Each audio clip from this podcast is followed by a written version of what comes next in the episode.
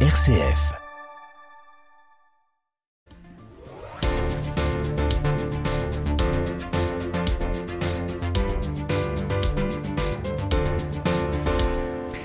La Nuit du droit, cinquième édition, ce mercredi 4 octobre, événement national lancé pour les 60 ans de la Constitution de 1958.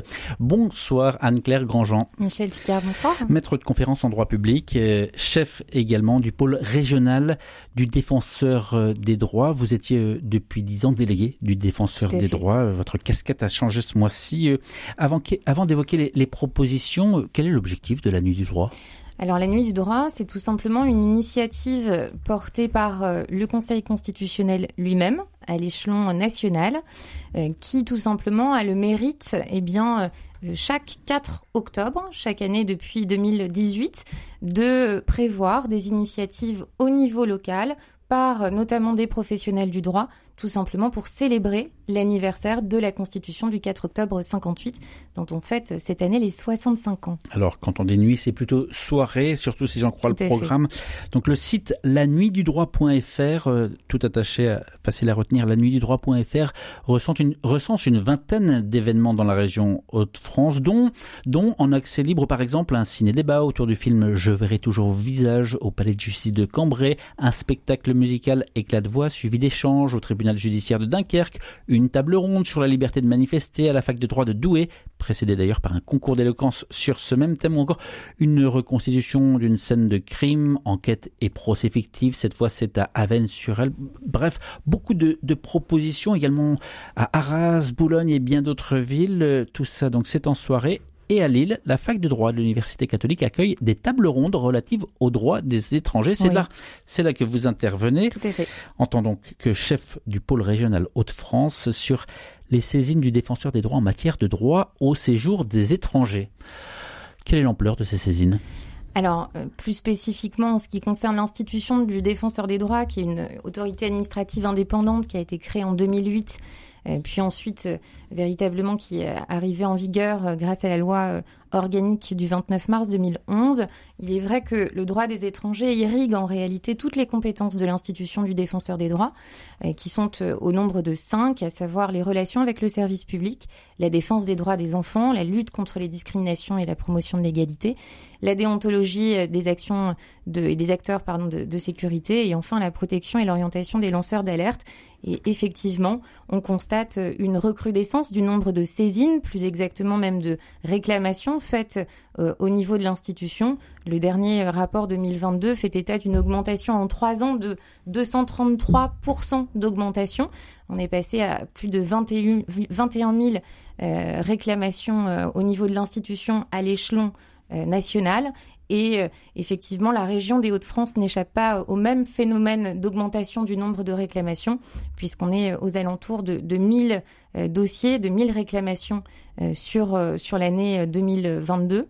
Euh, ce qui montre bien effectivement que qu'il y a une, une, demande particulière en la matière. Alors les, les thématiques pour le coup sont extrêmement variées au regard des compétences de l'institution. Ça va évidemment de l'entrée sur le territoire français, c'est-à-dire de la question de la délivrance des visas et de tout le contentieux en la matière. Euh, puis également de toutes les, thématiques relatives au droit au, séjour, et enfin évidemment euh, de toutes les thématiques relatives au droit de la reconduite, c'est-à-dire du renvoi des personnes de nationalité étrangère en dehors du territoire. Est-ce que l'augmentation ne suit pas simplement l'augmentation démographique de ces personnes? Alors non, je pense que pour le coup, euh, il n'y a pas que, que cette cause-là qui est à évoquer. La dématérialisation des services publics est également l'une des causes euh, principales hein, de, saisine de l'institution du défenseur, puisqu'on voit bien que par la fermeture systématique qui a suivi la période euh, du, Covid, eh bien, euh, ces personnes de, nationalité étrangère ne peuvent plus accéder directement au guichet de la préfecture comme c'était le cas préalablement, et de facto, évidemment, eh bien, sont privées d'une information préalable pour pouvoir déposer plus facilement, en tout cas, leur, leur demande de titre de séjour. Une fois que vous êtes saisi, quelles sont les conséquences? Alors, on peut être saisi de multiples façons. D'abord, euh, j'insiste sur le fait que l'institution tient euh, euh, et a vraiment à cœur de pouvoir continuer à œuvrer en présentiel au plus près des usagers et des usagères. Donc, l'ensemble des délégués, ils sont 570 à l'échelle nationale, 45 sur le territoire des Hauts-de-France. Eh bien, tient euh, des permanences de façon hebdomadaire dans de nombreux euh, lieux de permanence comme les maisons de justice et du droit, comme les points d'accès au droit, euh, également au sein d'entités comme les France Services, pour aller à la rencontre de ces personnes qui auraient des, des, difficultés.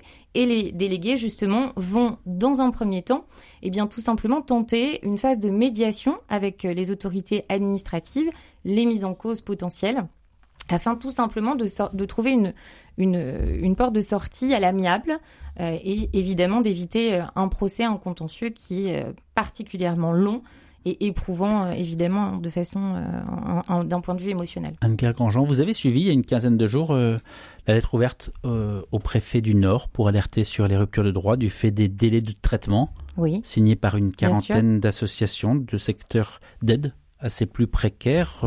comment se situe la représentante du défenseur des droits dans ce dossier. Alors, il s'agit en l'occurrence euh, d'une lettre euh, euh, qui a été largement relayée hein, dans l'ensemble des réseaux et notamment dans l'ensemble du secteur associatif et institutionnel, une lettre adressée à la préfecture des Hauts-de-France qui est une lettre signée par plus d'une quarantaine d'associations, donc une lettre interassociative.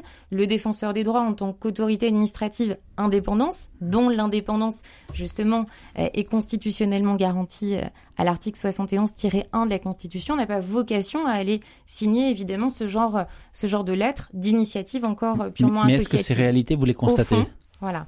Donc ça, c'était pour la partie mm. euh, formelle euh, de cette action. Au fond, ce qui est euh, en l'occurrence, je vais pas dire dénoncé, je vais plutôt dire constaté, ce sont des choses qu'effectivement le défenseur des droits et notamment les délégués peuvent constater au quotidien. Il s'agit en l'occurrence de personnes de nationalité étrangère qui, à l'occasion d'une demande de renouvellement de titre de séjour, eh bien, voient effectivement des atteintes à euh, certains de leurs droits fondamentaux. Je pense évidemment au premier chef au droit euh, au travail et effectivement sont parfois en, en, grande difficulté, voire en très grande précarité sociale, puisque vont avoir vocation, du fait de l'absence de renouvellement et surtout des, des, des, délais de traitement qui sont excessifs par rapport à ces demandes de renouvellement de titre de séjour, eh bien font face euh, à des atteintes euh, à leurs droits, notamment à leurs droits au travail, ce qui ensuite leur logement également, leurs droits sociaux, euh... d'autres attentes. Donc ce sont, des, ce sont des réalités que vous constatez également. Est-ce que vous savez s'il y a eu oui, oui, une je suite? pense, Je pense vraiment que pour le coup, on, on est dans, dans l'ordre. Vous avez entendu parler de la, de la réponse de la préfecture? On est dans l'ordre de la constatation et pas de la dénonciation. Euh, et donc effectivement, la, demande tendant notamment à la délivrance systématique euh, d'un récépissé plus long lorsque le dépôt euh, est bien est, formellement acté, le, dépôt de la demande de titre de séjour est formellement acté, nous semble être particulièrement judicieux. Pour en revenir à la, table ronde à laquelle vous allez participer euh, ce mercredi soir, est-ce qu'il faut distinguer le droit des étrangers et le droit de ces personnes de passage finalement euh, vers le Royaume-Uni à, à la recherche d'un avenir meilleur qui ne veulent pas forcément eh bien, euh, des droits de séjour? Oui, tout à fait, effectivement.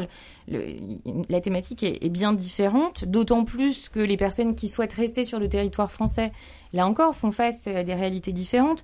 Il existe un, droit au séjour euh, qui est, de l'ordre du droit commun. Il peut exister également pour bon nombre de ces exilés qu'on retrouve dans notre région, notamment sur le territoire de la côte, plus spécifiquement sur le secteur euh, du, du Calaisie. Hein des problématiques en lien avec des entrées irrégulières sur notre territoire français, en lien évidemment avec la mise en place euh, de conventions euh, euh, internationales, je pense aux accords de, du Touquet de 2004, et puis en lien aussi et surtout avec la mise en place potentiellement pour certains d'entre eux, mais pas tous, eh bien d'un droit fondamental pour le coup, qui est également un droit constitutionnellement garanti, qui est le droit d'asile.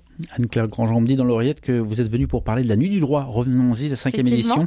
J'ai oublié de préciser que des visites sont également organisées notamment dans des lieux de, justice. Euh, est-ce que les palais de justice sont habituellement ouverts? On a, Le commun des mortels a peu l'habitude de fréquenter ces lieux Alors, effectivement, la population n'a pas euh, vocation en première intention, mmh. euh, j'imagine, à, aller euh, visiter ces lieux, tout simplement parce que, à l'évidence, lorsqu'on se rend dans un palais de justice, très généralement, en tout cas dans l'imaginaire collectif, c'est évidemment parce qu'il y a un litige. Donc, à l'évidence, eh bien, la population n'a pas envie d'être confrontée à cela. Ceci étant, eh bien, se rendre sur euh, ces, territoires, euh, se rendre au sein de, ces services publics régaliens, c'est aussi tout simplement se familiariser mmh. avec les professionnels du droit et puis aussi pouvoir les écouter, échanger avec eux, notamment à l'occasion d'événements qui sont organisés euh, typiquement lors de la nuit du droit. Voilà, pour démocratiser finalement l'accès à, ces personnes que l'on que l'on pense un peu lointaine quand on ne fréquente pas forcément ces,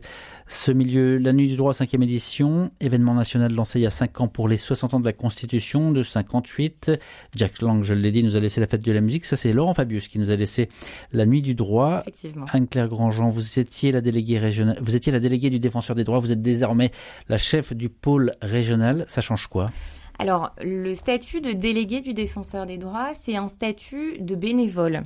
C'est-à-dire que euh, c'est un, engagement, généralement en parallèle euh, de son propre travail, qui tend euh, à permettre de tenir des permanences, généralement en l'occurrence deux demi-journées de permanence par semaine, pour justement rencontrer des personnes qui ont des difficultés en lien avec les compétences du défenseur des droits. Ce statut de bénévole, pour le coup, est typique, topique euh, du statut de délégué, là où à l'inverse, depuis que je suis devenue chef du pôle régional des Hauts-de-France pour le défenseur des droits, eh bien je suis devenue agent de l'institution du défenseur.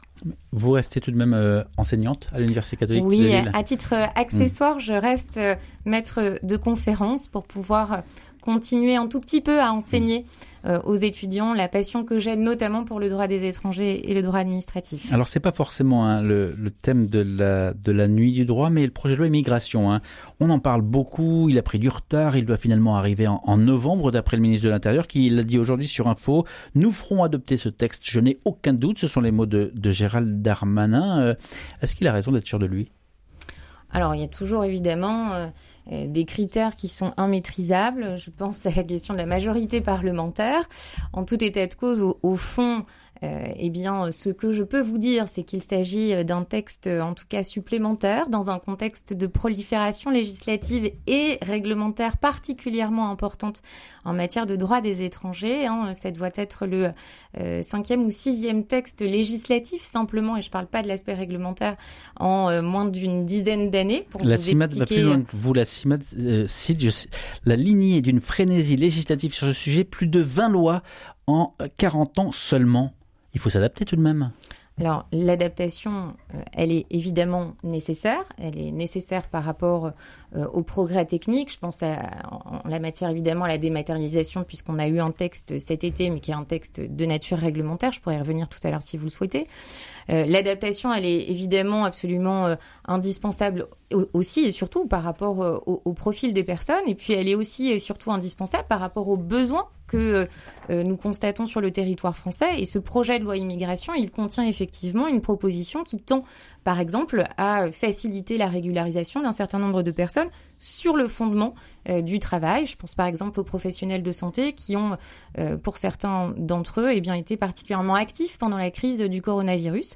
Donc, euh, les métiers en, tension, les cartes de séjour talent pour les médecins étrangers. Voilà, c'est hmm. exactement ce que, ce que je visais par ces quelques, quelques phrases.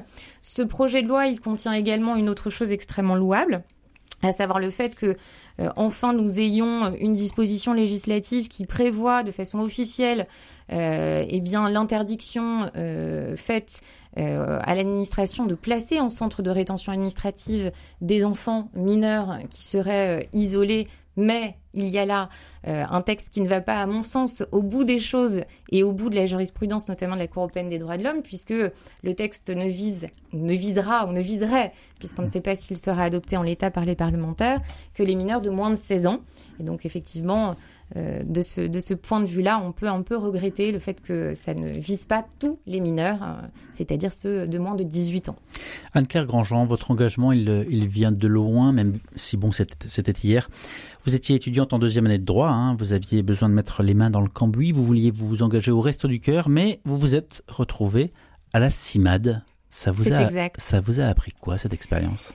Alors, ça m'a appris, je dirais d'abord, euh, l'engagement euh, solidaire, euh, le fait que lorsque l'on s'engage auprès des autres, auprès de ceux qui sont dans le besoin, qu'on leur apporte une expertise, notamment là en l'occurrence pour pour mon exemple, une expertise juridique, eh bien en réalité, on ne fait pas que donner, on fait, on, reçoit aussi beaucoup, beaucoup de gratitude, beaucoup de respect. Et puis aussi et surtout le sentiment euh, qui est un sentiment euh, euh, extrêmement important dans la vie d'être utile d'être utile à l'autre, d'être utile aux autres. Et, en ce sens, cet engagement bénévole auprès de cette très belle association qu'est la CIMAD, eh bien, est une vraie fierté.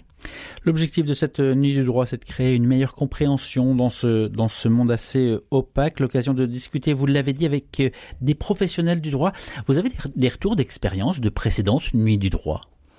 Alors oui, on a des retours d'expérience de précédentes euh, nuits du droit sur euh, d'autres thématiques. Euh, je pense notamment pour ce qui concerne la faculté de droit de l'Université catholique de Lille sur la déclaration des droits de l'homme et du citoyen à l'occasion d'une innovation pédagogique puisque une année, je crois que c'était il, y a trois ans, nous avions mis en place une innovation via le legal design, c'est-à-dire le fait de faire dessiner euh, la Déclaration des droits de l'homme euh, par rapport à ce qu'elle serait aujourd'hui. Donc on, voit bien que ce sont des, euh, processus qui permettent finalement eh de, permettre à la nouvelle génération de s'exprimer via autre chose que, que l'écriture, et puis aussi et surtout de, de permettre de vulgariser quelque part la compréhension auprès de la population de, ces très grands textes, là encore, de valeur constitutionnelle. Et euh, pour les années également précédentes, des retours extrêmement intéressants sur des enjeux tout autant d'actualité que ne l'est le droit des étrangers, à savoir le, le droit de l'environnement notamment. Anne-Claire Grandjean, dernière question parce que le, temps file en fait. Hein. Où en est le, bus de l'accès au droit? Est-ce qu'il est toujours euh, en action? Est-ce qu'il reçoit toujours? Où est-ce qu'il est physiquement? Et euh, comment est-ce qu'il se porte? Alors le bus de l'accès au droit roule toujours, plus que jamais, je dirais.